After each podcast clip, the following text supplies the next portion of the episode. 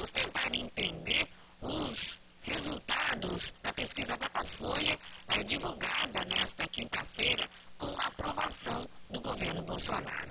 A maior taxa de aprovação de Jair Bolsonaro desde a sua posse acontece logo depois do Brasil ultrapassar a marca de 100 mil mortes registradas pela Covid e continuar na segunda colocação aí do ranking mundial em números de óbitos em razão da doença. Parece um paradoxo, não é verdade? Como assim?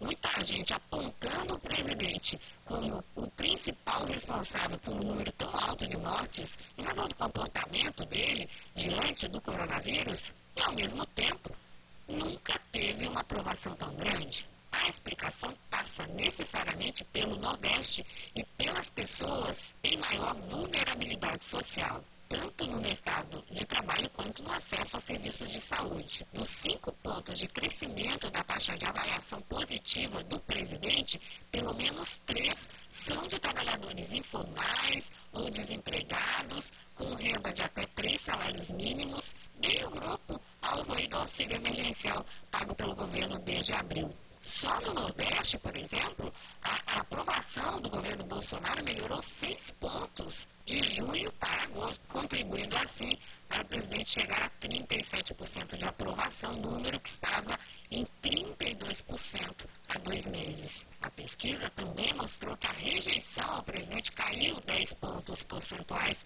em comparação com o levantamento anterior. Temos que somar também aí o abrandamento né, do tom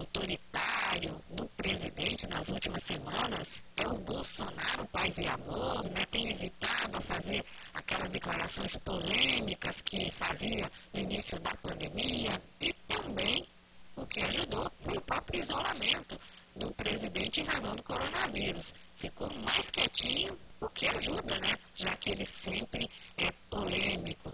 A expectativa é saber como vai ficar hoje na casa dos 13%, e também o poder de compra do brasileiro nos próximos meses.